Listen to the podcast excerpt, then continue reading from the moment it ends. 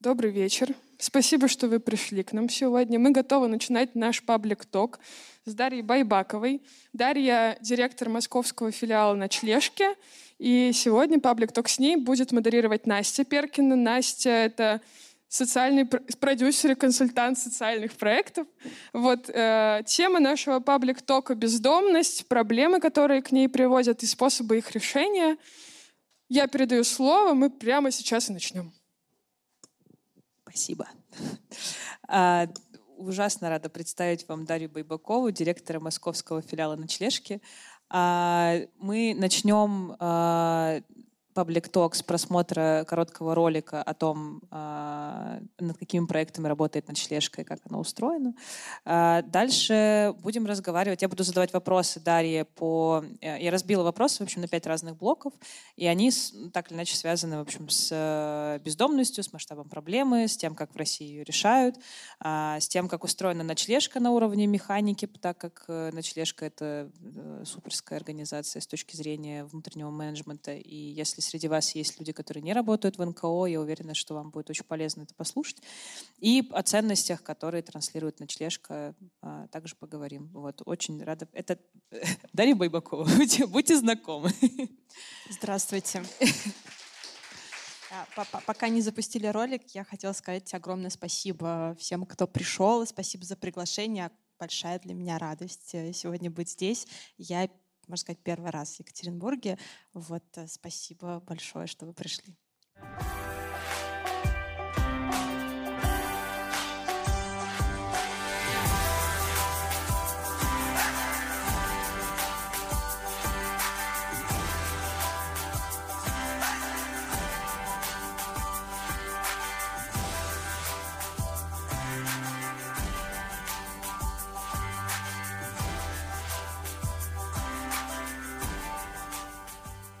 Благотворительная организация «Ночлежка» с 1990 года помогает бездомным людям выбраться с улицы и вернуться в общество. Наша миссия – добиваться создания в России эффективной системы профилактики бездомности и социальной реабилитации людей, оказавшихся на улице. Помогать бездомным людям и тем, кто на грани бездомности. Основной упор в своей работе «Ночлежка» делает на системность и регулярность оказания помощи людям, оказавшимся в сложной ситуации. Чтобы человеку попытаться уйти с улицы и начать бороться за свои права, ему нужно оказать базовую помощь. Такие проекты мы называем гуманитарными. Главный их принцип в доступности клиенту. В них не нужно предъявлять никакие справки, документы, как и все проекты ночлежки, это абсолютно бесплатно. Кроме срочной социальной помощи, специалисты рассказывают о работе консультационной службы, приюта и других возможностях ночлежки. Ночной автобус – это социальная помощь на колесах. По будним дням, 5 дней в неделю, у автобуса можно получить горячий ужин, это суп, хлеб, чай, консультацию специалиста. И два раза в неделю с автобусом выезжают медики благотворительной больницы. Ночной приют – это возможность безопасного и теплого ночлега для 40 человек ежедневно. В течение всего года, кроме того, там можно воспользоваться душем и постирать свою одежду. Зимой мы усиливаем этот проект двумя пунктами обогрева – Пункты обогрева – это большие отапливаемые палатки. Ежедневно каждый из них дает безопасный и теплый ночлег для 50 нуждающихся. Кроме ночлега, там есть горячий ужин, и два раза в неделю приходят медики-волонтеры благотворительной больницы. Одна из палаток находится рядом с новым проектом ночлежки «Неравнодуш». «Неравнодуш» работает круглый год. Любой человек имеет возможность помыться и постирать там свою одежду. Культурная прачечная находится рядом с консультационной службой ночлежки – Услугами прачечной могут воспользоваться ежедневно около 30 человек. Консультационная служба – это проект ресоциализации, в котором специалисты по социальной работе и юристы помогают бездомным людям, например, в получении документов, оформлении пенсии, инвалидности и постановке на жилищный учет. Прийти на прием и получить помощь может любой человек вне зависимости от наличия документов и регистрации. Реабилитационный приют «Ночлежки» – самый большой приют для бездомных людей в Петербурге. Он рассчитан на 52 места. При заселении в приют человек получает не только крышу над головой, питание и одежду, но и комплексное социальное и правовое сопровождение и психологическую поддержку. В среднем люди живут в приюте 4-6 месяцев. Дом на полдороге – еще один приют ночлежки, рассчитанный на 14 мужских мест. В нем помогают бездомным людям с алкогольной зависимостью. Реабилитация в доме на полдороге основана на принципах Ассоциации анонимных алкоголиков и включает в себя индивидуальные и групповые занятия с равными консультантами по зависимости и психологами. Для жильцов реабилитационного приюта и дома на полдороге существует проект помощи в трудоустройстве и профессиональном обучении. Ночлежка реализует его не одна, а с помощью партнеров.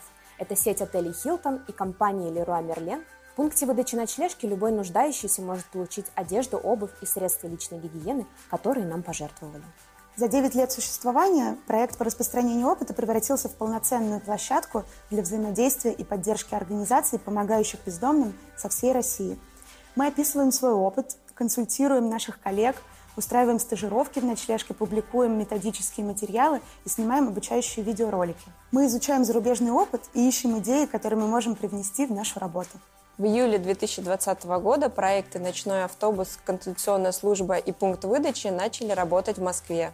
Они функционируют по образцу петербургских проектов, которые уже долгие годы помогают людям. Мы анализируем практику государственной помощи бездомным людям, обращаемся с нормотворческими инициативами, общаемся с администрациями на федеральном и региональном уровнях. Мы выступаем в качестве экспертов и заявляем нашу позицию на круглых столах с органами государственной власти.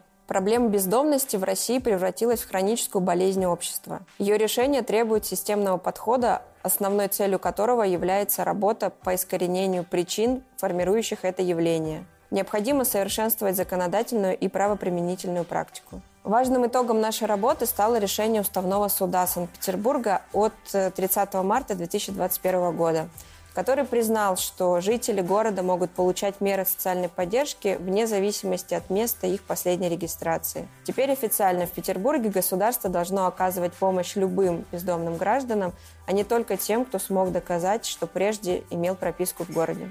В 2020 году волонтеры ночлежки раздали 38 218 порций горячей еды. В пунктах обогрева 729 посетителей нашли безопасный ночлег. В ночном приюте 777 человек ночевали 14 402 раза. Соцработники и юристы дали 6678 консультаций. Мы устроили на работу 68 человек. Ночлежка вошла в состав Совета по вопросам попечительства в социальной сфере при правительстве РФ. Более 100 организаций, помогающих бездомным со всей страны, обратилась к нам за консультацией. Мы провели три стажировки сотрудников таких организаций в проектах «Ночлежки» и шесть вебинаров на темы помощи бездомным, в которых участвовали 285 человек. Мы выпустили четыре новых методических пособия по организации проектов помощи бездомным. Более тысячи раз коллеги и волонтеры скачали их с нашего сайта. Добавили четыре алгоритма по восстановлению документов на сайте «Что делать», который за год посетили 129 870 человек из 83 регионов России.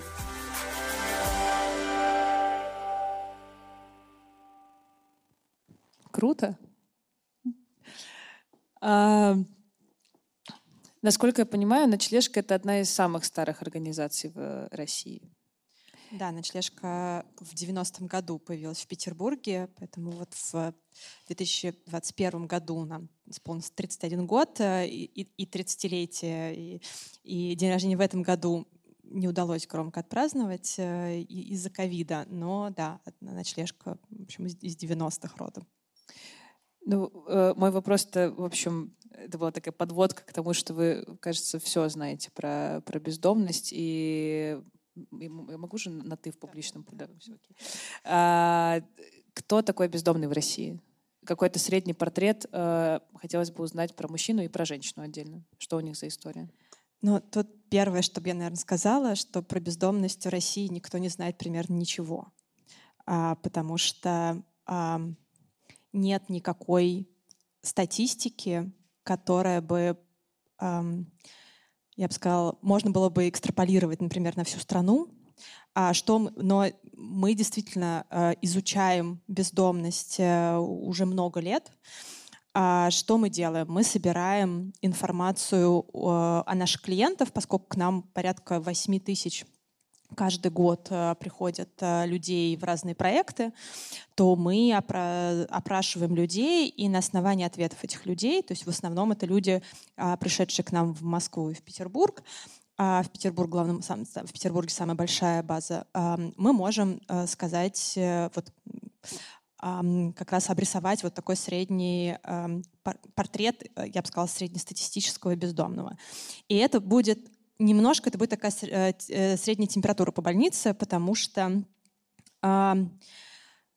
бездомность такая масштабная проблема, что нет никакого архетипичного бездомного человека. Это очень разные люди с очень разными историями, с разными причинами, но если оперировать вот такими средними э, показателями, то э, портрет выглядит следующим образом. 80% среди бездомных э, — это мужчины, 20% — женщины, а больше 80% среди бездомных в России — это граждане Российской Федерации, и это отличает, надо сказать, Россию от э, многих других стран. А средний возраст э, бездомного человека э, порядка 44-46 лет, немножко а, отличается год от года этот возраст, но вот примерно такой он из года в год.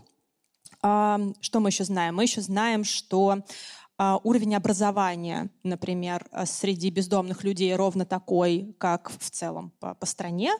То есть среди бездомных ровно такое же количество людей с э, высшим образованием, средним специальным образованием, как в целом по стране. Еще мы знаем, что при, примерно 20-25% э, это люди, у которых есть э, а, опыт нахождения в местах лишения свободы, и примерно 13% это выпускники детских домов. А про женскую бездомность, как, каким образом женщины попадают в Россию на улицу? А, про женскую бездомность, э, надо сказать, мы знаем э, сильно меньше. Э, и у этого есть э, нету никаких достоверных данных, есть только вот тот опыт, э, которым мы можем делиться. У, этого, мне кажется, от, от, у того, что про женщин мы знаем меньше, есть две причины. Первая причина а связана, в принципе, с причинами бездомности. Почему больше мужчин? Потому что э, в России основная причина бездомности — это переезд в другой город в поисках работы, это трудовая миграция. А у нас э, э, до сих пор э, ответственность за финансовое благополучие семьи чаще всего лежит на мужчинах, чем на женщинах. Поэтому если кто-то из семьи и отправляется на заработки в крупные города, то чаще всего это мужчины. Поэтому по просто закону больших чисел а, мужчины чаще оказываются на улице, чем женщины. А, но вторая причина а, бездомности в России по частоте — это семейные конфликты, в том числе семейное насилие, когда женщины от семейного насилия уходят э, на улицу. Поэтому, вот, во-первых, мужчин больше, потому что так устроена э, причина бездомности. Вторая причина, она заключается в том, что, вероятно, а, многие женщины до социальных проектов, до проектов помощи не доходят. Потому что и это э, мысль, про которую, э, та, тема, которую мы вот особенно с коллегами обсуждаем в последнее время, есть исследования, есть гипотеза о том, что женщины чувствуют себя настолько небезопасно в местах, где много мужчин, а поскольку 80% наших клиентов мужчины, то, конечно, если прийти, например, в Москву в наш зал ожидания, то там э, сидят в основном мужчины. Что э, женщины могут просто опасаться и не приходить. И это косвенно подтверждается тем, что мы в Москве попробовали э, примерно, наверное, месяца четыре назад сделать в проекте «Неравнодуш», куда люди приходят вот как раз, чтобы принять душ, постирать вещи, отдельные женские часы. А, в это время мы просим всех мужчин покинуть э, помещение, и, и а, остаются только женщины. И с момента введения женских часов количество женщин увеличилось в два раза, в том числе, ну то есть здесь, конечно, есть в некоторой степени эффект низкой базы, просто потому что женщин изначально приходилось сильно меньше. Но что особенно для нас э, важно, что появились женщины, которые до этого никогда к нам не приходили. Поэтому мы еще посмотрим дальше на результаты, но вот есть такое э, косвенное подтверждение, что женщины просто могут не доходить до социальных проектов, а это значит, что очень важно э, это учитывать при открытии новых проектов. Э, не зря, например, во многих странах есть специальные женские кризисные центры, есть специальные приюты, которые только для женщин работают. Вот э, с этим это связано. Мы знаем хотя бы примерно, сколько в России бездомных людей? И какие критерии э, как бы применяются там при там, текущем отборе, например, ну то есть что, кто, кто такой бездомный с точки зрения вот, типа, юриспруденции, назовем так? Мы, к сожалению, в России не знаем даже с точностью до миллиона количество бездомных человек. А что мы знаем? Мы знаем данные о смертности. Это единственная официальная статистика, которая, которая есть. Вот мы запрашиваем последние пять лет данные о смертности э, по городам-миллионникам. Э, вот, например, про Екатеринбург мы знаем, что каждый год в Екатеринбурге умирает на улицах порядка в общем, от 600 до 800 человек. Год от года немножко эта цифра колеблется, но вот за последние пять лет а, на улицах Екатеринбурга умерло а, больше трех с половиной тысяч человек. В Петербурге эта цифра около тысячи каждый год. В Москве порядка трех тысяч было несколько лет. А в пандемийный 2020 год э, цифра выросла до 5-600. В целом Каждый год э, во всех городах-миллионниках в России умирает порядка 15 тысяч бездомных человек. Вот. Если э, экстраполировать эти данные э, о смертности на вот, э, эм, на все население страны, то там, от миллиона до полутора примерно, это может быть э, в масштаб, э, количество бездомных людей в, масштаб, в масштабах страны, и примерно эти цифры а, в разных интервью назыв, на, называют сотрудники МВД. Мы считаем, по нашим оценкам, в Петербурге порядка 60 тысяч бездомных людей, а про Москву мы пока меньше знаем, но судя по тому, что смертность примерно в три раза в Москве больше, чем в Петербурге, значит и количество примерно тоже в три раза больше, чем в Петербурге. А вот а, когда мы говорили про средний портрет бездомного, вот ты, ты ссылалась на цифры, например, там, что 13% это воспитанники детских домов бывшие, а порядка 20% это люди с опытом тюремного заключения. А, есть ли какие-то мифы, которые, ну вот как бы не бьются с... Э, мифы о, о бездомных, которые не бьются с цифрами или которые там совсем как-то, ну прям противоречат да, одно другому? Да, ну, например, это миф о том, что бездомными становятся ну, какие-то специальные люди, а там, не знаю, например, если человек, э, у, у человека есть высшее образование, то скорее всего, он бездомным не станет. Это не так, потому что среди бездомных людей э, много людей с высшим образованием. Не бьется миф о том, что бездомность — это личный выбор. Это э, вообще мой, мой любимый миф. Я вот каждый раз, когда выхожу в холодное время года на улицу, сегодня целый день про это... Бы. Да, про, про, целый день про это думала, что как можно вообще эм, по своей воле жить э, на улице, когда так холодно. А, в общем, если бы мы были в Калифорнии, то можно было бы это допустить, но ни в Москве, ни в Петербурге, ни в Екатеринбурге, ну, в общем, никто по своей воле я, не захочет жить на улице. Это просто э, сложно выжить. Вот. А ну, э, как бы этот э, стереотип не бьется с причинами бездомности. Есть еще стереотип, например, про тоже связанный с причинами бездомности, связанный с, с алкоголизмом.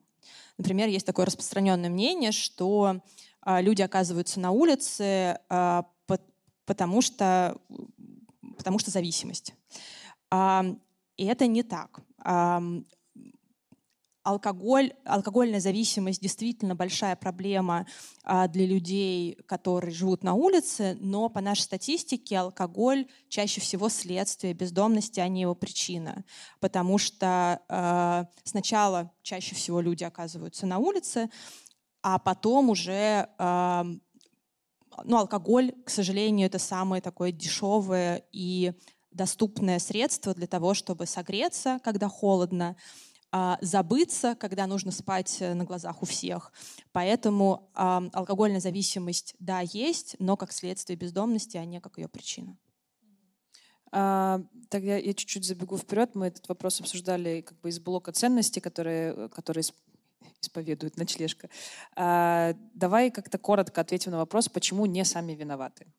И это как бы я сейчас апеллирую к такому устойчивому а, стереотипу, стигме, что это взрослые люди, там, сознательные и так далее. Почему? Ну, что как бы они вроде как сами виноваты в том, что они живут на улице. Um, ну вот с, с такими категориями мне вообще сложно, потому что что такое сами виноваты? Вот, например, когда человек заболевает, например, у него, эм, ну, неважно, чем он заболел, но вот человек заболел. А, он сам виноват, то есть, наверное, в там, здоровый образ жизни для некоторых заболеваний снижает э, а, вероятность э, их э, возникновения в жизни человека. Но сам ли виноват этот человек в своем заболевании? А, например, есть связь между... Или, например, вот по 2020 году а, на третье место по частоте среди причин бездомности до этого долгое время третьей причиной были черные риэлторы. То есть это мошеннические сделки с недвижимостью, и это истории, когда а, это люди, которые там одинокие пенсионеры, выпускники детских домов или люди, которые просто, просто плохо ориентируются в юридических документах, их обманывают черные риэлторы. Такие дела сложно а, расследуются. Вот они, значит, э, несколько лет а, занимали третье место по частоте. В 2020 году на третье место а, по причине бездомности вышла потеря, потеря работы работы. А, понятно, что это во многом связано с пандемией и финансовым кризисом, но вот то, что люди едут э, вынуждены ехать на заработки в крупные города, или то, что люди в пандемию оказались без работы, или то, что люди, э, работая без трудового договора, оказываются уволенными без каких-то компенсационных выплат. Есть ли в этом вина человека?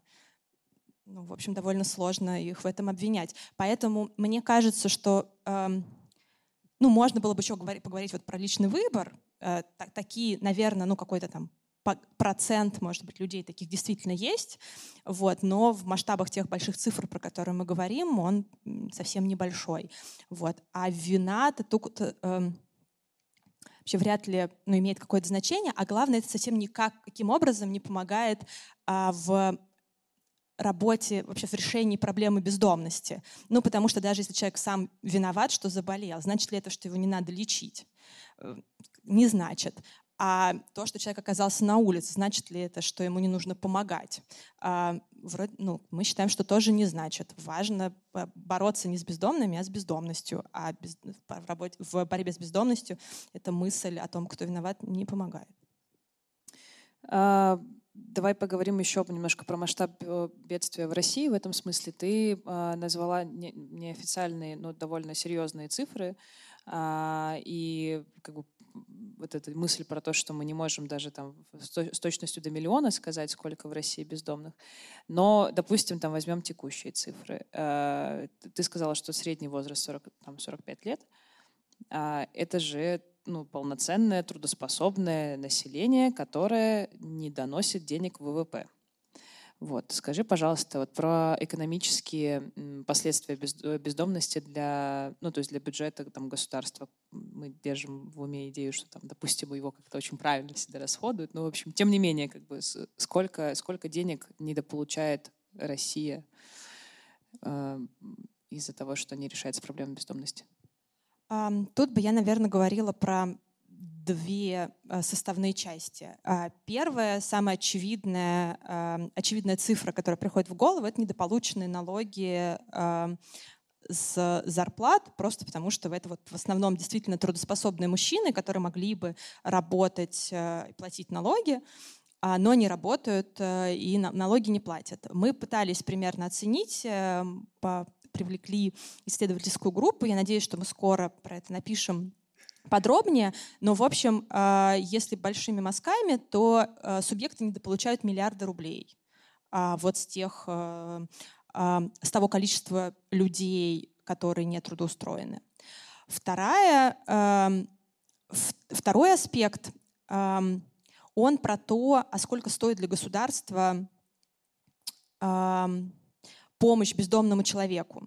Так вот, подхватить человека, когда он только оказался на улице, когда у него еще самого много сил, он еще а, способен сам активно участвовать в решении своих проблем, в разы дешевле, чем а, тратить, э, если мы а, довольно рационально пытаемся на это посмотреть с точки зрения бюджетных средств на высокотехнологичную медицинскую помощь. Тогда, когда человек уже провел много лет на улице и он ему уже нужна скорая медицинская помощь, а это всегда высокотехнологичная медицинская помощь, а, или, например, когда а, человек умер на улице и нужно, есть расходы на захоронение этого человека, а, то вот это все, помочь в первые месяцы сильно дешевле, чем э, тратить деньги на помощь человеку с большим стажем бездомности. Поэтому со всех сторон, даже если мы э, не, не говорим про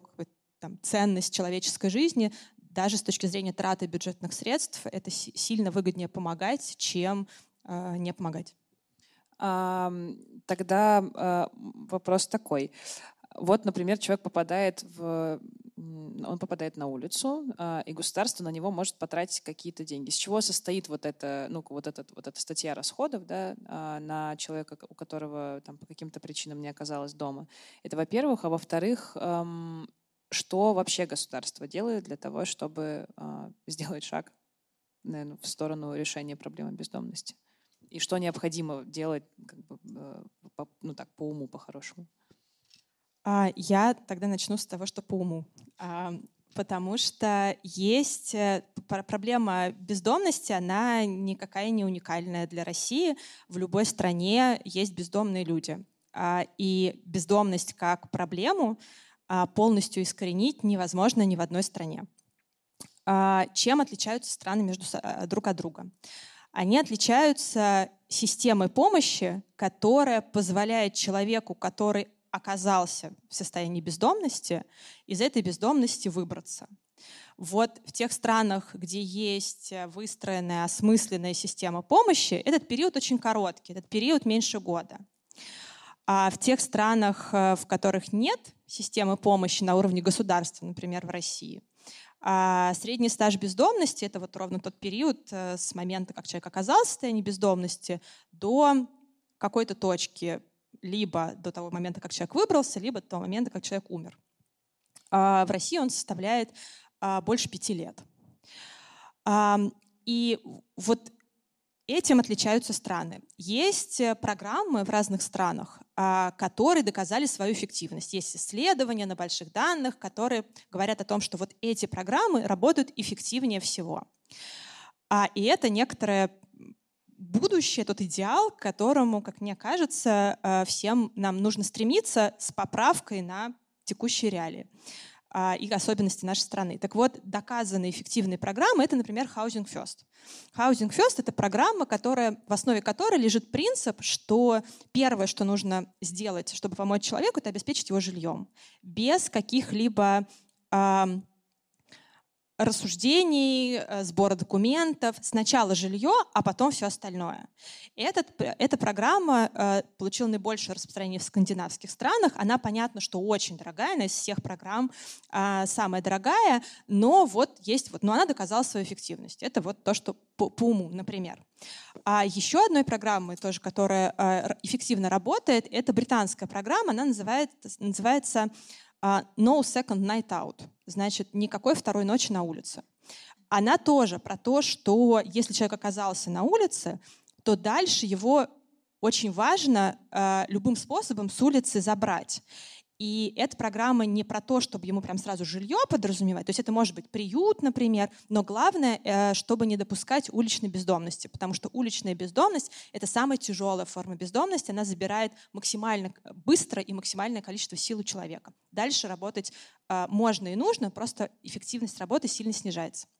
Поэтому это вот то, что в идеале, э, к чему в идеале всем странам бы стремиться. Теперь что, что происходит у нас? У нас понятно, что э, у нас так, э, такая большая территория, так много людей, которым нужна помощь, и так мало организаций, как государственных, так и некоммерческих, э, которые бы работали с бездомностью, что понятно, что ни Housing First, ни No Second Night Out, а это программы в текущих реалиях э, сложно э, реализуемые. Но что, эм, что мы можем делать? Мы можем на уровне города, региона, э, области или страны, неважно, как, как мы можем это масштабировать, важно, чтобы в каждом, в каждом конкретном случае появлялась некоторая система, некоторый путь для человека, по которому он из состояния бездомности выбирался бы, в, выбирался бы с улицы. Эта, э, эта система, она очень понятно, из чего состоит. Она, в общем, много раз протестированная э, и описанная. Есть базовый уровень гуманитарных проектов. Человек не может заниматься восстановлением документов, поиском работы, а, налаживанием отношений с родственниками, если ему холодно, ему нечего есть, и он каждый раз чувствует себя небезопасно, потому что он не знает, а переживет ли он эту ночь. Никаких сил на то, чтобы искать работу, у человека просто не может быть. Поэтому пер, первый уровень — это проекты, которые закрывают вот такие базовые потребности. Это еда, это душ, это прачечная, это ночлег, это первая медицинская помощь. Это то, что позволяет человеку выжить и накопить какие-то силы и сохранить человеческое достоинство, что, что тоже очень важно. Второй уровень, дальше из этих гуманитарных проектов, это такие обычно точки входа. Туда приходит большинство, наибольшее количество людей. Вот на члешке, например, примерно такое соотношение. У нас за первый год работы в Москве в гуманитарные проекты пришло а, семь с половиной тысяч человек, в консультационную службу в первый год работы пришло порядка 700 человек. То есть гуманитарные проекты — это вот такая а, э, точка входа. Там люди узнают про другие варианты. Следующий уровень — это, собственно, мы называем это проектами ресоциализации. Это, собственно, те проекты, которые помогают выбраться с улицы. Это как бы следующий шаг. Туда входит трудоустройство, переобучение, если человеку, э, у человека какая-то а, неподходящая для текущего рынка труда квалификация. Это восстановление документов, а, это возвращение домой, это восстановление контактов с родственниками, сопровождение в судах, оспаривание мошеннических сделок с недвижимостью. В общем, все то, что позволяет а, человеку выбраться. И что важно, важно, чтобы человек в результате работы этих программ мог выбраться с улицы. Вот это, а, с одной стороны, довольно очевидная мысль, а с другой стороны, совсем нет, потому что а, ну вот особен, это такая особенность государственных учреждений. Если посмотреть, как оценивают свою эффективность работы государственного учреждения, то обычно они ориентируются на а, количество клиентов, количество там, не знаю, ночей, которые человек э, провел в приюте государственном, но ни у одного государственного учреждения в KPI, то есть в цели, для чего они работают, нет показателя, а сколько человек выбрали с улицы. А, поэтому, собственно, многие государственные программы не работают потому что вот там нет просто этой цели. И что еще важно, э, что совершенно не обязательно, чтобы вот в этой системе какая-то одна организация, там, будь то государственная или некоммерческая, закрывала с собой все. Я до пандемии, прям вот э, эм, совсем э, в ее начале была в Оксфорде. А, и смотрела, как в Оксфорде работают э, разные организации, которые занимаются помощью бездомным. И а, там есть удивительная система, которая называется StreetLink. Это прям, а, в общем, система, которая произвела на меня очень сильное впечатление, и она такой вот отличный пример взаимодействия. Она заключается в том, что есть некоторая программа в Оксфорде. А, это приложение, которое может скачать любой человек. И человек проходит по улице и видит бездомного человека. И он может а, в этой программе разместить такую геолокацию, точку, что здесь есть бездомный человек, которому нужна помощь. А, дальше есть некая единая система, такая база данных, куда имеют доступ государственные учреждения и некоммерческие организации. К этому человеку после того, как просто житель Оксфорда оставил эту заявку, выезжает такая аутрич-система, аутрич социальные работники, они находят этого человека и а, выясняют, а какая помощь ему нужна. И дальше одна организация вот, собственно, представляет собой такую аутрич социальную службу. Другая организация — тот приют, куда человек может прийти по этой вот программе No Second Night Out. Третья организация помогает ему с документами. Четвертая помогает ему найти работу. И все это вместе а, почему еще очень важно это взаимодействие? Потому что все эти организации внутри единой системы видят путь человека. И все, что они делают, они делают все ради одной цели. Ради того, чтобы человек прошел по этому пути и выбрался с улицы. И вот такая, такое взаимодействие разных организаций, некоммерческих, государственных и просто жителей города, показывает наибольшую эффективность. Расскажи про трудовые дома. Вот мне такая мысль пришла в голову. Потому что э, логика вопроса в том, что, окей, там государство, э, ну, в общем, исполняет иногда странные вещи, но ведь и не все некоммерческие организации в России такие классные, как «Ночлежка», и, э, ну, в общем, делают свою работу с толком и эффективно, и честно по отношению к человеку. Трудовые дома. Я, наверное, вот с чего начну. А, я начну с того, эм, что сама модель некоторой трудовой общины — это довольно частая а, модель э, помощи людям.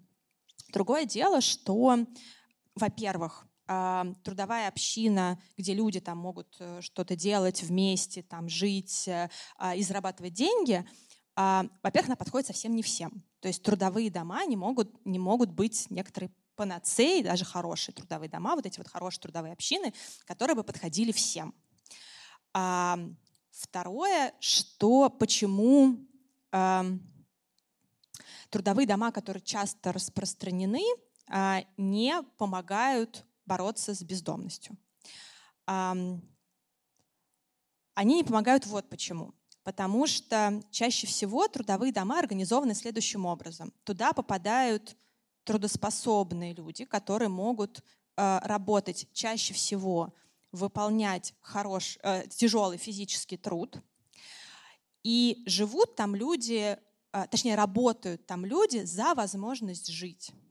Даже если в таких трудовых домах, во-первых, там люди, я не знаю ни одного трудового дома, где люди бы работали по договору, где их права как сотрудников каких-то организаций были бы каким-то образом законом защищены, а, а поэтому это, в общем, очень уязвимое положение. Человека могут уволить в любой момент, не, выгнать, не заплатив, э, в общем, ну и всяческим образом нарушать его права. Во-вторых, в многих трудовых домах деньги, которые получает человек, они э, очень небольшие. А их невозможно накопить такое количество, чтобы съехать, например, в съемное жилье. А можешь привести пример цифр? Ну вот сегодня мы говорили с одним из а, клиентов, а, которые приходили на раздачу еды, он говорил, что ему платили, он был в трудовом доме, ему платили 300 рублей в день. Ну то есть 300 рублей в день, э, ну там, ну это, в общем, накопить э, их очень сложно. А, и поэтому, а, то есть если бы это был трудовой дом, в котором человек работает по договору, ему платят а, ну, какую-то сопоставимую с рыночной зарплату, пусть э, там, не знаю, чуть ниже рынка, потому что человек там живет, но человек имел бы возможность накопить там деньги через какое-то непродолжительное время, съехать и дальше уже там вернуться к семье или найти другую работу, то это вполне себе рабочая схема в условиях, когда это неофициальный труд, очень тяжелый физически, который забирает у человека все силы, и оттуда э, человек чаще всего возвращается на улицу, потому что возможности накопить нет, или живет там до того момента, пока у него просто не закончатся все силы, э, и он уже просто не может трудиться, а значит должен оттуда уйти, это, конечно, в смысле э, борьбы с бездомностью, это не рабочий механизм. Я уже не говорю про а, те трудовые дома, в которых у людей забирают документы, а, откуда люди сбегают. Это такая вот прям форма иногда доходит до такой формы современного рабства. Поэтому сама трудовая община — вариант, но когда она хорошо организована. Um, это вот все вот эти объявления, которые там по городам висят, там помощь, э, в общем, не знаю, людям с зависимостями, там, бездомным и так далее, это вот оно все про, про это или не все про это? Ну, я бы хотела очень хотела э, увидеть э, хороший трудовой дом, в котором вот, ну, хоть какие-то вот эти хоть как-то права человека защищены и которые помогают человеку выбраться с улицы. Я пока таких трудовых, трудовых домов не встречала. Все трудовые дома, с которыми мы имели э, дело в Петербурге, в Москве, в других регионах, от, откуда к нам приезжали клиенты, это все э, трудовые дома, вот, которые я описала. Я буду рада ошибиться, вот, но пока то, что мы знаем, да, вот эти все объявления, это преимущественно те трудовые дома, которые работают по той схеме, про которую я рассказала. Это чаще, это, ну, иногда это бизнес, который просто помогает зарабатывать организаторам. А, вот, э, буду рада ошибиться. Что делать, вот если бездомного видишь на улице в таком случае? То есть, э, вот, например, предположим, мы находимся там не в Екатеринбурге, а в каком-то другом городе, в Кургане, предположим, где, ну, там, ни ты, ни я, мы не знаем, что там за организации. Ну, там, я не знаю точно, может быть, ты знаешь. А, вот человек идет по улице, видит бездомного, как гуглить, а, что гуглить там первым делом? Как вообще вести себя в этой ситуации, если человек принимает все-таки решение помочь человеку, который находится на улице? Это один из самых сложных вопросов. На него всегда очень сложно отвечать, потому что э, очень хочется дать какой-то рецепт, который всегда сработает, и невозможно его дать э, в условиях, когда у нас на всю страну э, порядка, не знаю, может быть, 300 организаций, которые во всех регионах помогают бездомным людям. Это э, при условии, что мы берем все волонтерские организации, которые вот часто э, на таком энтузиазме небольшими группами э, делают то, что могут делать. А для сравнения, например, в, в Америке бездомных по их официальной статистике, у них э, сильно лучше статистики, чем у нас, они знают с точностью практически до человека, сколько у них в каждом штате, в каждом городе бездомных людей. Их там порядка полумиллиона на всю страну. И вот э, на все эти полмиллиона э, человек в Америке порядка 11 тысяч некоммерческих организаций, которые занимаются бездомными людьми, каждый из которых закрывает вот какую-то часть этой системной помощи. Поэтому, а, честно говоря, никакого хорошего рецепта, а, что делать, когда а, человек не может пройти мимо и хочет помочь, у меня нет, но есть некоторые советы, которые я могу дать. Первый совет — это убедиться, что человеку не нужна медицинская помощь, а в случае, если нужна медицинская помощь, то вызвать скорую и убедиться, что скорая человека забрала. Потому что э, скорая медицинская помощь — это единственная э, медицинская помощь, которая положена э, любому человеку, независимо от наличия или отсутствия документов, штампа регистрации, вообще ни от чего. Поэтому главное, чтобы скорая приехала и, и забрала человека. А, второй совет. А, важно спросить у человека, какая помощь ему нужна, потому что иногда нам кажется, что человеку нужна одна помощь, но это нам так кажется, а человеку, человеку может совсем так не казаться. Очень часто истории, когда нам звонят а, неравнодушные люди и расстраиваются искренне, что они, например, нашли для человека, который живет а, в их подъезде работу, а человек отказывается. А, а когда мы начинаем спрашивать, а спрашивали ли они у человека, какая помощь ему нужна, выясняется, что не спрашивали. Ну, потому что как бы понятно, что работа это ну, это действительно самый частый запрос от людей, например, в консультационной службе, но при этом э, ну, человек может плохо себя чувствовать, он может быть болен, у него может быть, например, опыт э, в трудовом доме, откуда он только сбежал, и поэтому он совсем не готов сейчас идти на новую работу. Вот, поэтому важно спросить, какая помощь человеку нужна. Очень часто первая помощь, о которой просит человек, она очень она такая несложная. Это там, горячая еда или горячий чай, или теплые какие-то вещи, если холодно, там шапка, которую, может быть, никто уже не носит, или там э, теплое одеяло. В общем, что-то, что можно просто отдать человеку, и это иногда просто спасает жизни. Большая помощь, которая тоже актуальность которой зимой особенно возрастает и которая вызывает много э, разговоров и споров, это не выгонять человека на улицу из подъезда. А, это бывает иногда очень сложный вопрос, потому что не все люди, поскольку бездомные все очень разные, то есть люди, которые аккуратно живут. Вот сегодня человек, с которым мы разговаривали на раздаче еды, рассказывает, что он живет э, в девятиэтажке, и там познакомился с женщиной, которая выносит ему чай, и вот, вот он старается выбирать девятиэтажки, чтобы можно было на верхнем этаже а, никому не мешать, и очень аккуратно старается себя вести, чтобы никому не доставлять неудобств. Но не все люди такие. Есть люди, которые там оставляют мусор, э, не, не знаю, пьют, и бывает сложно, э, сложно жить в одном подъезде, но тут важно договориться, и здесь, мне кажется, просто важно понимать, что люди не от хорошей жизни живут в подъезде, не потому что им нравится там жить, а просто потому что некуда пойти. А, а если вдруг так случилось, что а, вы знаете в городе про какое-то место, куда можно человеку отправить, а, чтобы он там, например, переночевал, то можно а, просто рассказать ему про это место. Часто люди а, живут в подъезде просто потому, что не знают, а куда ему можно пойти. Вот, да. Ну и информация о том, какую помощь где можно получить. Это важная информация. А, можно найти организацию, можно написать всегда нам, если а, не находится организация простым поиском в своем городе. А, можно помочь человеку добраться, потому что иногда так расположены проекты, что человеку просто пешком далеко дойти сложно. Там, не знаю, вызвать такси, помочь доехать или дать там проездной на метро или на автобус, это тоже большая помощь. В России, э, я так понимаю, немало организаций, ну, то есть, которые прям как организации, или волонтерских каких-то инициатив, когда люди организовывают э, питание для людей, которые, у которых там нет на это денег, например, или которые живут на улице.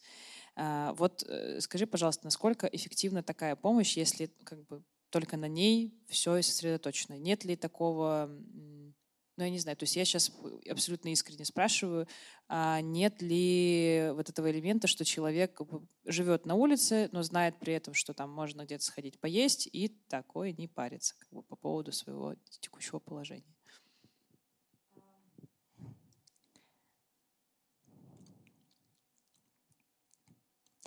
Ну, в общем, мне сложно представить человека. Это вот мы опять возвращаемся к к тому, может ли быть бездомность личным выбором, ну, сам факт наличия какой-то еды — это очень важный э, фактор, который позволяет человеку выжить. Еда э, — это очень важно, потому что там, вот, например, когда э, в пандемию закрылись кафе, рестораны, общественные пространства, люди просто голодали. И сейчас можно посмотреть, вот мы сегодня были на раздаче еды, мы сегодня были в благотворительной столовой, а, и видели, какое количество не только бездомных людей, а еще и людей, у которых, может быть, есть дом, в основном это пожилые люди, но у которых нет денег на горячий суп и на еду в достаточном количестве. А, я убеждена, что люди от хорошей жизни — не пойдут э, стоять в очереди в благотворительную столовую или к автобусу, э, даже если, ну, если люди туда приходят, э, ну, можно на себя просто переложить, пойдет ли кто-нибудь из нас, находясь в благополучном, э, ну, чувствую себя довольно уверенно в, за бесплатной едой. Вряд ли. А если люди стоят в очереди на холоде, значит, э, им эта помощь нужна. Поэтому сама по себе раздача еды — это очень важный вот элемент гуманитарной помощи. При этом важно а, тоже, мне кажется, эм, держать в голове, что, конечно, еда сама по себе не помогает человеку выбраться, помогает выжить и не умереть. Поэтому если мы говорим в масштабах города, если у нас есть только одна организация, которая только раздает еду, то тем самым она спасает жизни во многом людей, которые находятся в этом городе в состоянии бездомности, но, но эта организация не в силах просто по работе проектов решить э, справиться с бездомностью в городе. Поэтому важно, э, мне кажется, э, налаживать связи и взаимодействие между разными организациями, чтобы человек в эту организацию приходил за едой, но люди, которые раздают еду, могли рассказать, а куда дальше может человек пойти, каким дальше может быть его маршрут, а как можно восстановить документы. Иногда достаточно, это вот тоже такая одна из э, когда я стала, когда у нас открылась консультационная служба, я стала раз в месяц сидеть в качестве социального работника на приеме. И удивительно, насколько иногда простая помощь нужна человеку. То есть иногда человеку нужно просто распечатать алгоритм, а как восстановить документы, человек берет этот алгоритм и идет э, по нему сам э, восстанавливать документы. То есть, возможно, э, добавив к раздаче еды какую-то листовку, а куда можно дальше пойти, или раздавая, спрашивая, какая помощь еще нужна, и раздавая вот алгоритм, который, например, можно распечатать из нашего пособия, что делать, тем самым можно повышать количество людей, которые э, будут выбираться с улицы. Вот. Либо налаживать просто какие-то связи с государственными учреждениями или с другими коллегами, которые возьмут на себя социальную работу. Я от вашего э, директора, от Гриши Свердлина, слышала такую цифру, что 50% обратившихся в ночлежку выбираются с улицы. Скажи, пожалуйста, актуальны ли цифры? И даже если это будет 46% обратившихся в ночлежку, которые выбираются с улицы, как вам удалось добиться таких результатов? Эта цифра правильная, но она не совсем считается от количества людей, обратившихся всех в ночлежку. Это процент людей, которые э, перешли как бы из гуманитарных проектов в проекты сопровождения и которые прошли через сопровождение социальных работников, э, юристов. Вот, да, от, от, от этих вот э, от этих количества этих клиентов 55% э, по итогам 2020 года выбираются с улицы. Но тут э, это, конечно, работает только в связке вот из нескольких проектов. То есть есть гуманитарные проекты как точка входа, дальше они переходят в консультационную службу, попадают на сопровождение, мы заселяем в приют, а если человеку некуда пойти, потому что совершенно ну, не все клиенты физически живут на улице, это могут быть люди, которые живут, а, например, в хостеле и работают, но потеряли документы, например, работают неофициально. Вот, и да, и 55% выбираются это показатель, который не, не, не сразу получился. Для нас, э, важ... для нас важно построение вот этой системы. Почему я так много говорю про, про систему? Потому что я знаю, я уверена, что это все работает, э, когда есть много разных проектов, по которым каждый закрывает какую-то часть. То есть, условно, если бы у нас работала одна консультационная служба, но не было бы раздачи еды, душа, прачечной, то процент был бы ниже. А если бы у нас была консультационная служба, но не было, не было бы приюта, или был бы приют, в котором не, не сидели бы э, сотрудники, социальные работники и юристы, процент был бы ниже. То есть этот процент получился вот исходя из вот как бы такой системы, которую получилось построить э, в Петербурге а, и получилось построить за первый год в Москве. И тут еще интересно, что в Петербурге у нас очень вот в ролике большинство проектов были петербургские, а в Петербурге у нас разнообразие проектов сильно больше, чем а, в Москве. Но а, вот этот наш московский опыт, он показывает, что этих показателей в 55% можно добиться даже небольшим набором проектов с разным порогом. То есть достаточно не там 5-6 проектов, как в Петербурге, гуманитарных, а достаточно открыть там 2-3 проекта гуманитарных, плюс э, небольшой приют, плюс консультационную службу. И уже получаются вот, э, вот примерно эти показатели, потому что есть комплекс. Дальше здорово его развивать, дальше здорово кастомизировать проекты, чтобы они были разные там, для женщин, для пожилых, для людей с зависимостью. Но в целом эта система работает даже при наличии э, не такого большого количества и разнообразия проектов. Я тут сейчас почувствовала, что как-то узурпировала формат э, встречи с интересным человеком и задаю уже тут вопросы. Э, скажите, пожалуйста, может быть, у вас есть какие-то вопросы на этом этапе к Дарье? Ага, вот есть рука. Да.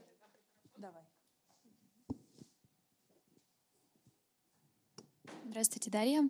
Такой вопрос у нас. Э, вы говорили уже, что в России очень стигматизирована тема бездомности.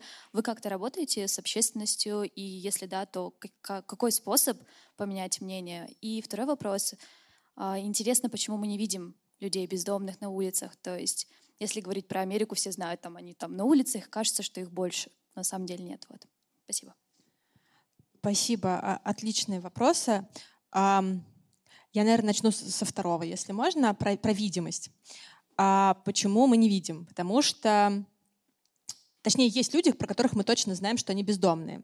И э, это те люди, которые вот, э, э, там, не знаю, я вот в Екатеринбурге не очень ориентируюсь, но, например, там в Москве, э, если идти там по площади трех вокзалов, рядом с вокзалами, там есть люди, про которых точно понятно, что они бездомные. Их сильно меньше, чем всего бездомных э, в любом городе или в, э, в стране, потому что это просто видимая часть айсберга. Это те люди, которые, скорее всего, много лет живут на улице, это люди с большим стажем бездомности. Поэтому по ним, по, по ним все понятно. А большинство бездомных, они внешне ничем не отличаются от э, ну, просто не, не богато одето уставших людей, которые просто ходят по улице. Мы по ним не знаем, что они бездомные, потому что бездомный человек — это не обязательно человек, живущий на улице. Это человек, вот в Европе есть э, целая классификация. Есть уличные бездомные, это самая тяжелая форма бездомности. Есть люди, которые живут, э, например, в непригодных для жизни условиях, но при этом у них есть дом, но это какой-нибудь барак, который вот-вот там э, рухнет, у которых, там, не знаю, э, крыша течет э, и, и стекол в окнах нет. Есть люди, которые приехали на заработки и, например, живут в хостеле, а потом в какой-нибудь бытовке, а потом у друзей, но при этом у них тоже есть какая-то крыша над головой. А, в общем, все, э, они все бездомные. Но при этом визуально заметно только те, кто вот с большим стажем физически живет на улице. Вот, поэтому мы большинство людей не замечаем, но как только открываются проекты, то они начинают приходить, и понятно, что это, в общем, все люди, которым нужна помощь. А что касается первого ответа на вопрос про работу с общественным мнением, а, мы считаем, что ничего невозможно поменять, если не поменяется отношение общества к теме бездомности и не получится немножко расковырять тот асфальт, э, под который тема бездомности в России закатана. А мы стараемся это делать э, разными способами, потому что первое, ну если как бы э, в общем смысле отвечать, то первое, э, мне не очень нравится слово просвещение, Наверное, это скорее такое информирование. Все вот эти стереотипы и сама эта стигма, она не потому, что люди плохие, а потому что информации очень мало, потому что непонятно, кто такие бездомные, а можно ли им помочь, а почему люди оказываются на улице, а все ли могут оказаться на улице или только кто такие специальные люди. Поэтому первое, что мы делаем, мы разными способами через компании социальной рекламы, через а, работу с журналистами, через людей, которых мы привлекаем, каких-нибудь там известных блогеров или артистов. Мы рассказываем а, про то, а как на самом деле обстоит ситуация с бездомностью, про причины бездомности, а, про вот эту статистику, про портрет. Ну, в общем, все, что мы знаем, мы, мы стараемся рассказывать. Второе, второй принцип, который, как нам кажется, позволяет работать с общественным мнением, это делать это громко. То есть нам важно максимально привлекать внимание к проблеме бездомности, а делать ее видимой. А поэтому мы, например, эм, выступаем против э, открытия проектов где-нибудь за чертой города. Вот в Москве так любят э, выносить проекты помощи бездомным куда-нибудь подальше от центра. Вот нам кажется, ну это, во-первых, очень неэффективно, потому что чтобы человек мог выбраться с улицы, ему важно очень быстро дойти до этого проекта и получить помощь. Если он будет идти до него там, 8 часов в одну сторону, то понятно, шанс, что, что он до туда дойдет, очень небольшой. Но при этом а, это еще и важно с точки зрения привлечения внимания. Этих людей должно быть заметно. А, мы как общество должны понимать, что они есть, что их много и что им нужна помощь. Вот, поэтому я бы сказала, что работа с общественным мнением — это, может быть, самое важное, что нам всем, кто занимается помощью бездомным, важно делать, потому что общество — это количество некоммерческих организаций, которые появляются, это количество волонтеров, которые приходят э, людям на помощь, это, те, это чиновники, которые сейчас считают, что бездомным помогать чаще всего не нужно, а как только общественное мнение поменяется, и мнение их поменяется. И это те люди, которые просто живут в городах и не закрывают перед бездомным а, дверь в подъезд, не проходят мимо, а раздают листовки и как-то поддерживают работу некоммерческих организаций. Еще вопросы?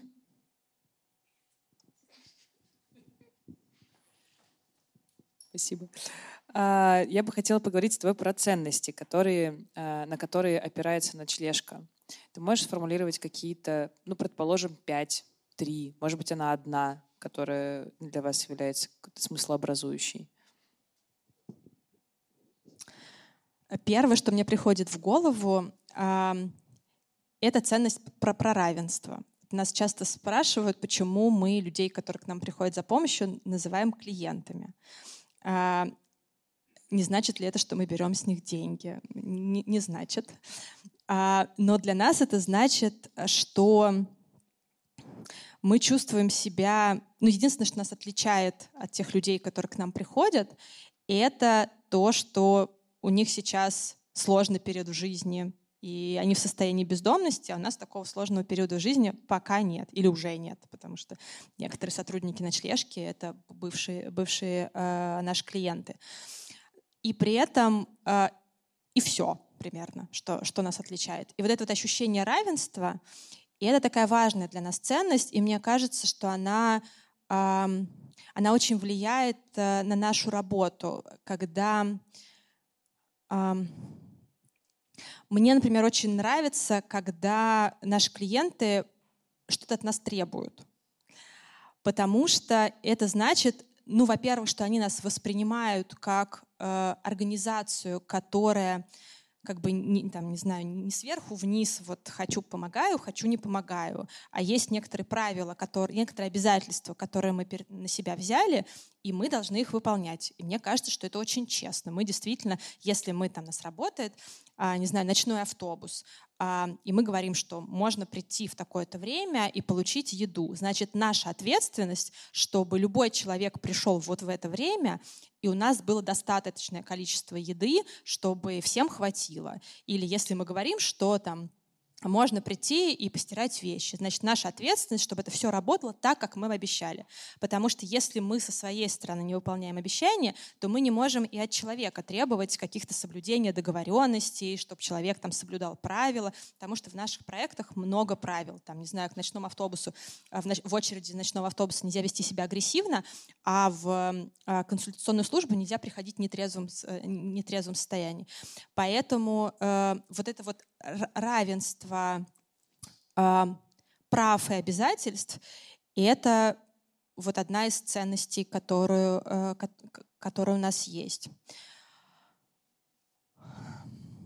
Еще, э, наверное, какая-то такая общая ценность человеческой жизни и ценность неосуждения, потому что мы довольно часто обсуждаем, а почему люди оказываются на улице, но единственное, что нас в этом смысле интересует, это а, а как мы можем повлиять, э, как бы, а какие бы программы профилактики нам придумать, чтобы люди реже оказывались на улице. И это примерно все. То есть дальше, почему человек оказался на улице, нас на самом деле не, не, нам не так важно. А, нам важно, что если человек уже оказался на улице, то как мы можем дальше ему помочь. А, вот. Три, наверное, такие. Когда приезжаешь в Петербург, и ну, просто там ходишь по в общем, каким-то ключевым улицам, э, где много всяких заведений, кофейных, ресторанных и прочее. Вот на первый взгляд кажется, что как будто на процентах 30 висят наклейки, там, мы помогаем ночлежке, ну или там что-то в этом духе. А, Гриша мне говорил, что, кажется, 138 заведений в Петербурге. Может быть, больше, кстати. Мне почему-то запомнилась цифра 138. Это похоже на количество mm-hmm. участников нашей акции «Экспресс-помощь». Да, да а, в общем, заведений, которые так или иначе помогают ночлежке. И вообще ночлежка знаменита тем, что у нее масса разных коллабораций и каких-то сотрудничеств с бизнесом. Расскажи, пожалуйста, что а, как бы, что должно быть у некоммерческой организации из ресурсов, по, там, не знаю, ну, помимо понятных абсолютно там прозрачности, там, системность, ладно, бог с ней, в общем, прозрачности, например, э, какого-то publicity и прочего, что позволило бы э, также активно, ну или там в, то, в какой-то степени, да, активно сотрудничать с бизнесом, это первое. А второе, а, некоммерческая организация в сотрудничестве с бизнесом все-таки ну, находится пока что не совсем равной позиции, потому что она скорее как бы как э, э, место, которое как бы э, ресурс принимает. А, что некоммерческая организация может дать бизнесу для того, чтобы это был там хоть сколько-то равный обмен ресурсами? Если говорить про бизнес, на самом деле и, и не только про бизнес. Вот а, когда еще э, немножко отвечая на вопрос про общественное мнение, а, у нас есть некоторые принципы, по, которых, по которым мы строим любую нашу коммуникационную кампанию вовне. один из принципов — это, например, то, что мы не давим на жалость. То есть мы решили с коллегами, а, точнее, коллеги еще решили до меня, и мне это очень, э, очень близко, что мы никогда не станем э, публиковать э, фотографии наших, там, не знаю, несчастных клиентов, которых не знаю, в инвалидном кресле с ампутированными конечностями, хотя таких клиентов, конечно, очень много. Потому что ну, в общем, мы не давим на жалость, потому что это очень, э, мне кажется, нечестно по отношению к э, людям, которых мы хотим вовлечь. Второе, что мы никогда не делаем, мы не эксплуатируем чувство вины. Мы никогда не станем говорить вовне, что вот вы тут сидите, кофе пьете, или вы сейчас пойдете домой ночевать, а, а люди будут замерзать, э, а, подпишитесь нам на пожертвование. Вот так мы тоже будем, э, делать не будем, потому что а, нам кажется, что это может сработать, там, не знаю, один раз с человеком, но такой человек, а, а, вспоминая, что главная эмоция, которую мы у него вызвали, это чувство вины, вряд ли останется с нами надолго. А что мы стараемся делать? Мы стараемся работать таким образом, чтобы люди или компании захотели к нам присоединиться. Нам важно, чтобы э, вокруг нас э, объединялись люди или компании, которые на самом деле тоже люди, потому что их всех вдохновляет возможность решить какую-то вот социальную проблему, в нашем случае помочь человеку выбраться с улицы. И отвечая еще на вопрос про бизнес, вот мне как-то совсем вот я не считаю, что некоммерческая организация совсем нечего предложить бизнесу. я как раз считаю, что а, это вот такая установка скорее у нас в головах, когда мы, там, не знаю, приходим о чем-то просить компанию, а, не видя собственной ценности, а как мы можем помочь бизнесу. А мне как раз кажется, что у нас миллион разных возможностей, как мы можем помочь. Вот э, а, что, например, есть у нас. А наверняка мы много всего не делаем, а, чего-то другого. Например, у нас есть возможность рассказывать э, часто там, не знаю, запуск проектов какой-нибудь или истории наших клиентов привлекает внимание журналистов. А рассказать о том, что этот проект работает, потому что такая, как, как, такая-то компания выделила на него деньги, это довольно простой способ. А так компания должна была бы сама договориться с журналистом, и там, не знаю, не, городским СМИ неинтересно писать, не знаю, про какого-нибудь застройщика, а про то, что этот застройщик взял нашего клиента на работу, очень интересно написать. А у нас есть э, множество мест, куда можно разместить логотип. Например, все компании, которые поддерживают наш ночной автобус, разместили свой логотип на, э, на ночном автобусе. И это мест, это как бы рекламная площадка, которая, по сути, каждый день ездит по городу, а еще и делает хорошее дело, еду раздает. И люди видят, что вот эти компании а, поддержали. Это, собственно, для нас а, довольно простой способ помочь э, компании. Кроме того, я вот люблю рассказывать э, про один и тот же э, пример, хотя я уже думаю, что, наверное, их несколько. В общем, про то, что иногда бывают такие партнерства, когда мы можем помочь компании решить э, э, справиться с какой-то болью неожиданной. Ну, например, э, так сработало партнерство с сетью прачечных прачка.ком, когда Прачка.ком в Петербурге и Москве — это прачечная сеть прачечных самообслуживания. Довольно часто туда приходили люди, которые хотели, бездомные люди, или просто э, нуждающиеся, которые хотели, спрашивали, можно ли бесплатно постирать там вещи. И всем от этого было не очень. Э, сотрудники прачечных отказывали, потому что правила не позволяли, а при этом чувствовали себя нехорошо. Люди не могли получить помощь, тоже чувствовали себя нехорошо, потому что некуда им было больше пойти. И э, в этот момент как раз так совпало, что ночлежка решила открывать в Петербурге прачечную. И пришла в прачка.ком советоваться, а как бы лучше запустить э, бесплатную прачечную. И выяснилось, что как бы все, все работает. Это абсолютно э, выгодная история для всех сторон.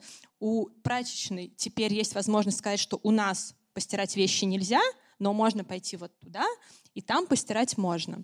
А для ночлежки это возможность а, запустить проект при поддержке профессиональной организации, которая там а, взяла на себя аренду, сделала ремонт и, и стиральные машинки поставила.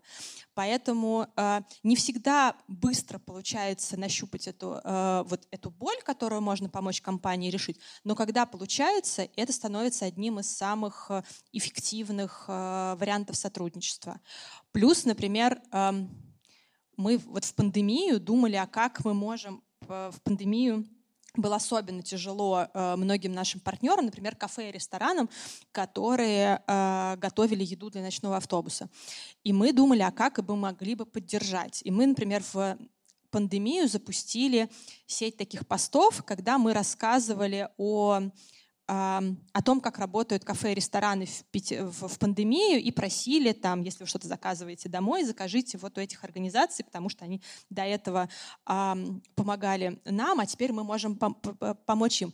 И для, как выяснилось, что для компании это тоже была огромная помощь, потому что у любой некоммерческой организации э, почти у каждой есть у кого-то больше, у кого-то меньше, но это очень лояльная аудитория, которая очень доверяет этой организации. И если э, мы говорим о том, что это партнер, который нас поддерживает, и э, просим, например, поддержать его или советуем, э, то это вообще рекомендация дорогого стоит. Конверсия гораздо выше, чем там просто пост э, а, в каких-то а, а, других, других площадках. И это тоже важно недооценивать. Это вообще-то ресурс, который дорого стоит э, и ценится партнерами. Поэтому множество возможных вариантов взаимодействия. Побухтеть, честно, тебя хочу сильно. Побухтеть-то вот в чем, что все-таки Ночлежка э, — это организация с более-менее выстроенным publicity. То есть у вас э, есть там узнаваемая идентика, у вас в целом симпатичный сайт, а, в целом симпатичные соцсети, у вас прикольные проекты, у вас есть коллаборации с эм, там, какими-то медийными агентствами, например, диджитал-агентствами и прочее, прочее. Как бы в регионах ситуация немножко другая. Ну, то есть, как, как бы кому вот я сейчас это рассказываю? То есть в регионах ситуация другая. В регионе, там, дай бог, э, директор организации узнает о том, что существует социальная сеть Instagram, как бы он, э, типа, создает там аккаунт, а, на него подписываются, собственно, он, его мама и какие-нибудь ноготочки, и как бы это, собственно, вся его аудитория. И все эти вещи, которые ты назвала, вот, ну, как бы из тех бонусов, которые может дать некоммерческая организация бизнесу, они так или иначе упираются в publicity, которого, ну, то есть какой-то, да, ну, какую-то сформированную штуку. Publicity плюс аудитория. Ну, то есть одно из другого вытекает. В регионах с этим чуть-чуть сложнее. Даже в таком, э, в целом, насыщенном регионе, как там Екатеринбург, э, с, с этим всем обстоят, ну, есть большие сложности, потому что, например, там, э, периодически я там вижу, какие, какую социальную рекламу делают местные организации, но это прямо обнять и плакать. Это очень грустно, потому что они делают классные вещи, но при этом то, как они присутствуют в публичном поле, вот это все как раз упирается в чувство вины, там, вот, ну, в общем, то, что ты, там, давление на жалость и так далее. Вот, поэтому вот э, как бы можем ли мы там вот как бы с угла этой проблемы посмотреть на то, что может помимо а, того, что ты перечислила, дать некоммерческая организация бизнесу, с которым она сотрудничает? Это все, что, все, что ты говоришь, очень справедливо, но э, ночлежка тоже ну, как бы не в, не в моменте у нас это все появилось. То есть, когда я вот про все это говорю, понятно, что разом э, внедрить все это в небольшой некоммерческой организации, где мало сотрудников и все вынуждены всем заниматься, тоже не от хорошей жизни, это действительно невозможно. Но при этом, э, во-первых, э, мы очень рады делиться э, коллегами всем, чем можем делиться. То есть э, взаимодействие с партнерами — это ну вот фандрайзинг, да, э, такой корпоративный. И это профессия, которой, э, ну, которой можно учиться и которой важно все время заниматься. А вот мы любим говорить о том, что фандрайзер — это не расход, это, ну, как бы, это на самом деле доход любой организации. Поэтому если бы я сейчас начинала а, там новый проект э, помощи бездомным, первый, кого, кто бы появился в моей команде, был бы фандрайзер. Да, не, не сразу, ни, ни один человек сразу не привлечет достаточное количество ресурсов, но через какое-то время отдача будет э, сильно больше, чем там расходы на э, первые, первые месяцы работы. Кроме того, всегда можно взять какое-то одно направление и начинать в нем работать. Ну, например, придумав, предлагать компании партнерства и звать журналистов, придумывать один, там, например, приурочить э, какую-нибудь акцию к Дню бездомного человека. Это день, когда много разных организаций по всей России объединяются, чтобы проблема помощи бездомным стала заметной. Почти всем журналистам, многим журналистам любых даже региональных изданий а, важно писать про что-то вдохновляющее а, и хорошее, потому что плохих новостей у нас сильно больше, чем хороших. И если дать возможность, если дать эту возможность журналистам, очень часто журналисты, может быть, там не из всех изданий, но из каких-то изданий откликнутся. Кроме того, вот, например, у нас есть э, уже несколько партнеров, там э, супермаркеты «Лента», компания «Леруа Мерлен», которые очень хотели бы работать в регионе и ищут партнеров в этих регионах.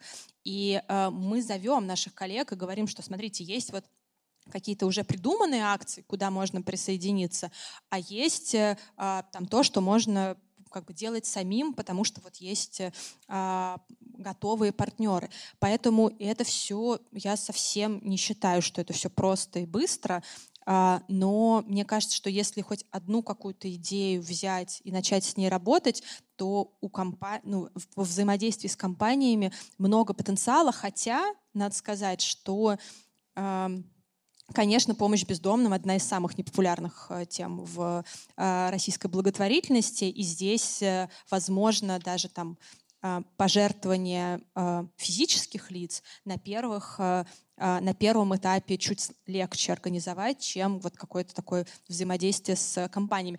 У ночлежки фандрайзер, который занимался бы работой с, с бизнесом, появился, по-моему, три, что ли, года назад только. Ну, то есть организация уже 29 лет работала. Поэтому э, и, и тут надо сказать, что нам еще есть куда расти. Сейчас у нас там порядка всего 10% бюджета — это пожертвования компаний. Вот, поэтому мы там, точно можем чему-то и сами поучиться у тех коллег, которые, у которых что-то получается.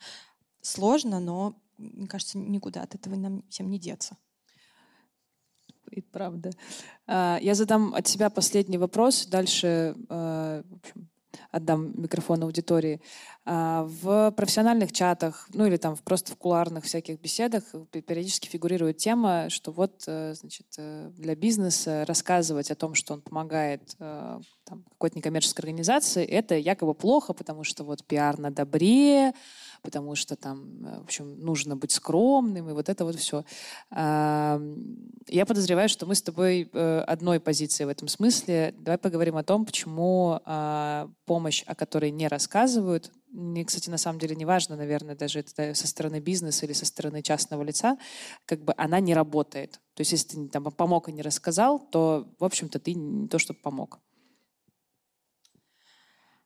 Ну, я вообще эм, то, чем занимается ночлежка, э, я про это не очень думаю в категориях добра, честно говоря. Мне вообще не, не, не, не очень это ну, как-то близко. Я про это думаю э, как про решение важной социальной проблемы. И я бы так и, про, и с бизнесом говорила. Про то, что это не про то, что мы там просим кого-то быть добрым. Можно быть не очень добрым, но участвовать в решении социальной проблемы, потому что, например, а, нам не нравится, что рядом с нашим офисом много бездомных людей. Э, Еще вполне себе актуальная социальная проблема. А как сделать так, чтобы бездомных людей на улицах было меньше? Надо сделать так, чтобы люди выбирались с улицы. И это довольно прагматичный подход, больше понять... Э, ну, то есть бизнес чаще э, думает рационально, чем эмоционально. Эмоциональная часть — это вот э, к жителям города и к, в большей степени, мне кажется. Вот, поэтому э, а почему э, надо рассказывать? Потому что общественное мнение, потому что ничего э, в мире и нигде не поменяется, если э, количество людей, которые получат помощь, и количество ресурсов, которые привлечет организация для того, чтобы а, помогать, кратно меньше. Есть даже исследования, которые про это говорят, что, по-моему, один, я могу путать, но, по-моему, один человек, который рассказывает про то, что он кому-то помог, а, приводит в результате, по-моему, от трех до пяти сторонников в там, некоммерческую организацию или в тему. То есть это просто ну, как бы кратно больше. Поэтому чем больше будут рассказывать, тем больше будет меняться общественное мнение, тем больше возможностей будет у организации, и тем больше тем больше людей получат помощь. А для бизнеса еще один из аргументов, точнее, даже не аргумент, а какая-то мотивация, которая вот иногда бывает у компаний, э, и, и это вот мы услышали, собственно, от наших партнеров, что для многих компаний э, очень важно быть э, лидерами рынка. И лидерами рынка, которые задают некоторый тон.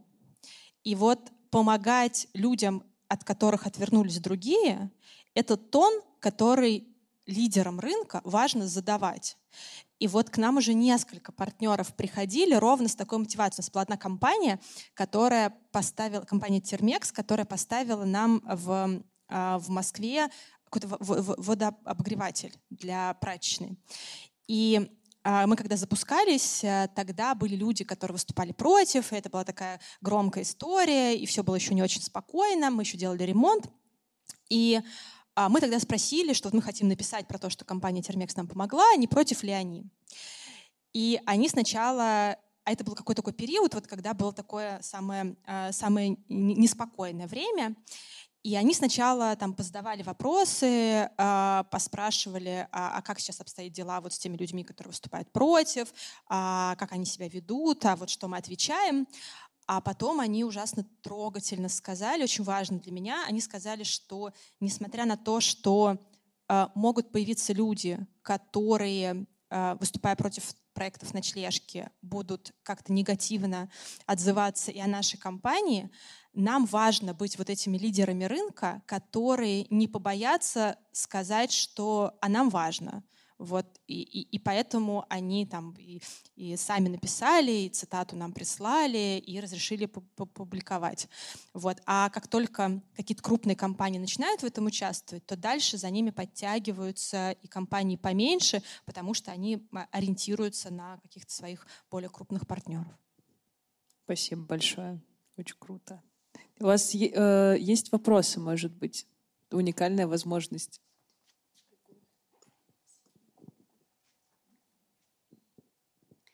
добрый вечер. Дарья, спасибо, что вы приехали. Э, наконец-то, наверное, ночлежка первый раз в Екатеринбурге мне кажется. Второй. Э, был еще мой коллега Григорий Свердлин, а, директор а, ну, ночлежки да, да, несколько лет назад. несколько лет назад.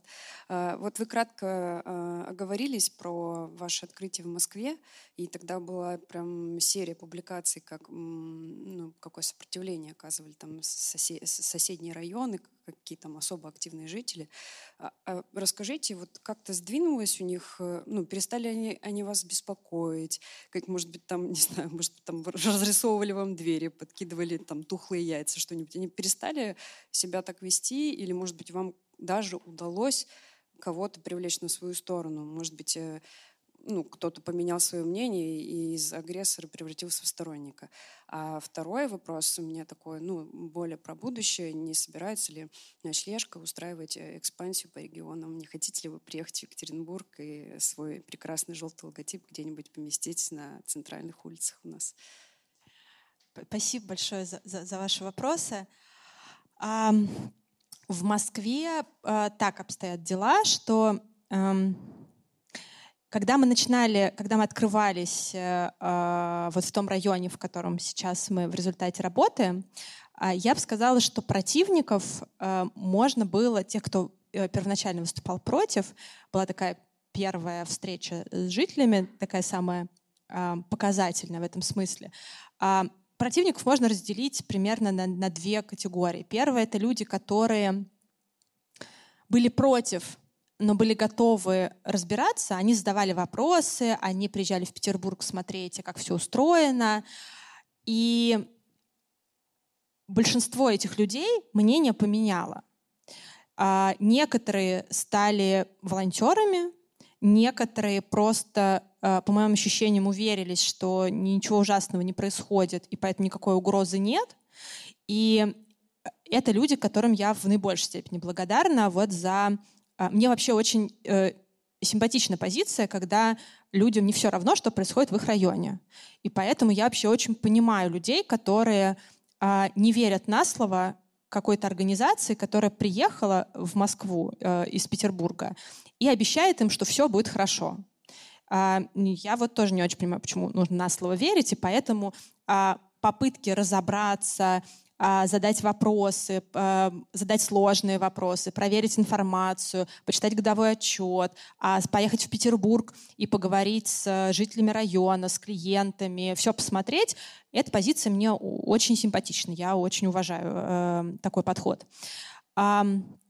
Была вторая категория э, наиболее громких противников, которые не готовы были слушать, они просто говорили, что нет и все. И э, эти, этих, эти люди были самые заметные, их было очень немного, их было, мне кажется, ну, может быть, 5-7 человек. Но они создавали вот наибольшее такое, наибольшее напряжение для нас. И с ними интересная история. После того, как мы открылись, ни один из этих людей ни разу к нам не пришел. А, они не пришли посмотреть, они на наше счастье, э, ну, как-то больше не ведут себя громко и агрессивно. Мне жаль, что они не пришли, э, не потому, что мне как-то что-то хочется им доказать, а мне просто кажется, что такая э, непримиримая агрессивная позиция, она вот из-за того недостатка информации.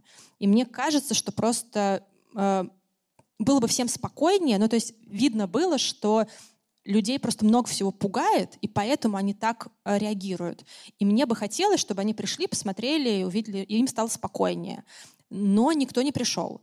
Но и при этом а, даже в районных группах пропали публикации, обещающие э, там, всеобщую эпидемию. Тут, ну, к сожалению, эпидемия справилась без нас, э, случился ковид. Но э, вот как все эти обсуждения про то, что вырастет преступность, э, все чем-нибудь заболеют, э, все бездомные Москвы э, будут, жить в, значит, в этом районе, но стало понятно, что это просто не случилось. Когда мы открылись, стало сильно легче. Вот, поэтому эм, сейчас сильно спокойнее. Бывают люди, которые... Кстати, удивительно, что эм, вот пока, пока была пандемия, мы делали ремонт, а потом мы открылись, достроили дом, который э, прямо вот в 30 метрах от ночлежки. Такой большой комплекс апартаментов. И э, там есть люди, которые стали нашими волонтерами. И они, э, вот они э, чаще всего откликаются на какие-то срочные задачи, говорят, что вы, пожалуйста, нас привлекайте, нам тут быстро дойти. А сверху видно, когда там очередь или мы не справляемся, и они приходят. А это, ну, в общем, там люди, которые больше всего вообще должны были бы переживать, потому что они как раз э, живут э, вообще в, совсем рядом, а почти все, кто выступал против, они э, живут э, там, мне кажется, в паре километров от, ночлежки. Вот. А, а что касается экспансии, а, мы про это думаем, а, и нам бы, ну как, мы, точнее, как мы думаем, почему у разных организаций могут быть разные стратегии развития. Одной стратегией развития можно э, является э, развитие проектов внутри какого-то города. Ну, то есть мы понимаем, что ни проектов ночлежки в Петербурге, ни проектов ночлежки в Москве не хватает для того, чтобы э, помочь всем, кто нуждается в Москве и в Петербурге. И один из вариантов э, был бы открывать новые проекты в Москве и в Петербурге, стараясь помочь максимальному количеству людей. Это одна из стратегий. Вторая стратегия, которая как раз в большей степени про нас. А мы хотим, чтобы в результате нашей работы менялась ситуация в стране. Мы понимаем, что мы своими силами никогда и ни одна организация, и государство само по себе никогда не, никто не сможет справиться в одиночку с бездомностью в масштабах страны. Поэтому э, в Москве и в Петербурге нам было важно построить систему, ее оцифровать и увидеть результат. И вот собрать тот набор проектов, который позволяет максимальному количеству людей э, выбираться с улицы. Вот сейчас этот проект процентов 55, и мы стараемся его увеличивать. Но дальше мы стараемся найти пути, а что нужно сделать еще, чтобы а, в стране менялась ситуация. И поэтому у нас есть э, направление по распространению опыта, и мы стараемся а, поддерживать те организации, которые в других регионах э, занимаются помощью бездомным. Поэтому у нас есть направление а, взаимодействия с государством, когда мы стараемся привлекать внимание чиновников и, предлагать, а что нужно, например, усовершенствовать в текущих законах, чтобы люди выбирались с улицы быстрее. И э, развивать проекты и помощь бездомным в других регионах, и это один из способов. Каким способом э, работать в других регионах, мы еще пока не, не решили, потому что, ну, например, открывать филиал — это очень сложно. Это, это, это самый, самый такой долгий и сложный процесс. Тем более, что во многих регионах и так есть организации, которые уже занимаются помощью бездомных, и, возможно, правильнее и эффективнее поддержать коллег и поделиться там ресурсами, экспертизой, чем самим приходить и что-то делать. Вот один из, одним из способов сейчас для нас а, является взаимодействие а вот завтра буквально при поддержке коллег э, а, мы встречаемся с чиновниками здесь, чтобы, может быть, постараться передать опыт э, вот на уровне взаимодействия с государством, потому что мы входим в Совет при Голиковой, попечительство в социальной сфере. То есть нам, в общем, у нас есть дорожная карта, а как можно было бы там развивать помощь бездомным внутри каждого региона. Поэтому очень нам нравится у вас и, а, и очень бы хотелось бывать здесь чаще, вот, но пока нет у нас э, решения, как нам бы, могли бы мы быть полезны. Еще кто-нибудь?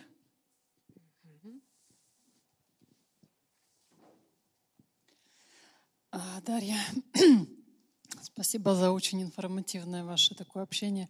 Ну, э, мы на самом деле вот из Нижнего Тагила с командой приехали «Тарелка добра». Спасибо вам Тоже большое. Пытаемся там что-то сдвигать с каких-то мертвых точек в плане проблемы бездомности. У меня вот два вопроса небольших. Вот про те 45% расскажите немножко, которые ну, не попали в список выбравшихся да, с улицы, обратившись в ночлежку, то есть по каким причинам они э, все-таки не выбрались с улицы, да, как бы чего не хватило, как бы их каких, каких-то волевых, э, ну, как бы усилий или каких-то, ну, ресурсов ночлежки, которые вот, ну, не было, да, допустим, чтобы помочь решить их проблему конкретную. Это первый вопрос. И второй вопрос – Поддерживает ли ночлежка какую-то вот связь с теми, кто все-таки выбрался с улицы? То есть есть ли обратная связь, какова линия жизни их вот дальше сложилась? Спасибо большое. Очень интересно про такое а, говорить. А, сначала про, про 45%. Первое, эм, как мы считаем вот эти 55%. У нас есть э, э, методика, по которой наши социальные работники, поскольку консультационная работа, э, консультационная служба устроена таким образом, что у каждого клиента есть свой социальный работник, который ведет его вот с момента первого контакта до момента, когда человек там съезжает или там заканчивает сопровождение. И у нас есть правило, что социальный работник — со всеми своими клиентами связывается через 3, 6 и 9 месяцев. Таким образом мы считаем вот эти 55%. То есть это как бы те люди, про которых мы точно знаем, что они выбрались, закрепились, и у них все более-менее стабильно. При этом мы, конечно, про свои успехи знаем сильно меньше, чем про наши неудачи, потому что если э, человек выбрался и у него все хорошо, то очень часто люди очень, я понимаю такой, э, эм, такой подход, люди стараются забыть э, опыт бездомности. Это, в общем, не самый лучший период жизни, и поэтому иногда люди меняют телефон э, или там прекращают общение с социальным работником, и поэтому бывает так, что с какими-то клиентами мы, у нас просто нет контакта, и тогда мы не включаем в, их, в эти 55%. При этом, если у человека что-то пошло не так, и он по каким-то причинам вернулся э, обратно на улицу, то про него мы, скорее всего, узнаем, потому что, скорее всего, он придет опять к нам. И нам очень важно, даже если мы а, расстаемся с человеком, например, выселяя его из приюта, потому что он нарушил правила проживания, например, нам очень важно вот в этот момент расставания с человеком а, сохранить отношения, при которых, чтобы человек понимал, что это, ну, как бы это просто, а, просто в приюте нельзя жить. Но при этом все остальные наши проекты, они остаются доступны, можно прийти, мы, в общем, не изгоняем там человека а, а, из всех проектов разом, ну, за исключением каких-то таких экстремальных случаев, когда человек там включен в черный список, э, что-то такое совсем. Но это прям единицы, мне кажется, за всю историю ночлежки. Вот. А поэтому это вот как считается этот процент, почему люди э, возвращаются обратно. Я тут, честно говоря, э, большей степени склонна э, считать, что это не то чтобы наша недоработка, но это значит, что э, количество и организация наших проектов недостаточно для того, чтобы люди, э, чтобы больший процент людей выбирался. То есть я тут э, я когда про это думаю, мне вообще кажется, что если бы у нас был, ну, то есть если бы был идеальный мир, у нас были бы все возможности, и у нас было бы максимальное разнообразие проектов, и, например, мы могли бы всех э, обеспечить жильем, у нас было бы там, не знаю, возможность запустить Housing First, то никто бы не вернулся на улицу, потому что никто не хочет жить на улице, я в этом никто в детстве не мечтает быть бездомным. Это просто значит, что у нас, как у организации, в силу объективных причин, в силу отсутствия ресурсов, там вот неустроенной этой системы в стране, в силу нашего законодательства, не хватает возможности для того, чтобы построить такую систему, которая подходила бы большему количеству людей. Потому что даже а, если там, взять а, наши проекты в Петербурге, у нас долгое время был один приют, один для всех. Потом, и он, очевидно, не подходил всем, всех, всем разом. Потом появился отдельный приют для людей с зависимостью. И эффективность э, сильно возросла. Сейчас а, потом появился ночной приют, который работает по-другому. И вот такая, это гуманитарный проект. Сейчас мы в Петербурге строим проект для пожилых, потому что работа с пожилыми отличается от работы с людьми, которые должны трудоустроиться. Я хочу поблагодарить наших спикеров сегодня. Дарья Байбакова, простите, я перепутала Спасибо. вашу фамилию вначале, и Настя Перкина. Мне кажется, был прекрасный разговор. Вот, я хотела занять мгновение буквально у вас напоследок. Я не представилась, меня зовут Даша, я работаю в инклюзивном отделе, и мы стараемся делать как можно чаще мероприятия на социальные темы. И у нас, когда это удается, мы об этом радостно всем сообщаем и делаем инклюзивную рассылку. Если вы хотите на нее подписаться, то вы можете подойти ко мне, я просто добавлю вашу почту в, в общем, нашу рассылку, и она будет вам ходить. Она выглядит очень красиво, мы над ней стараемся. Поэтому, пожалуйста, если вы захотите, я буду рада. Вот спасибо еще раз большое. Спасибо вам большое.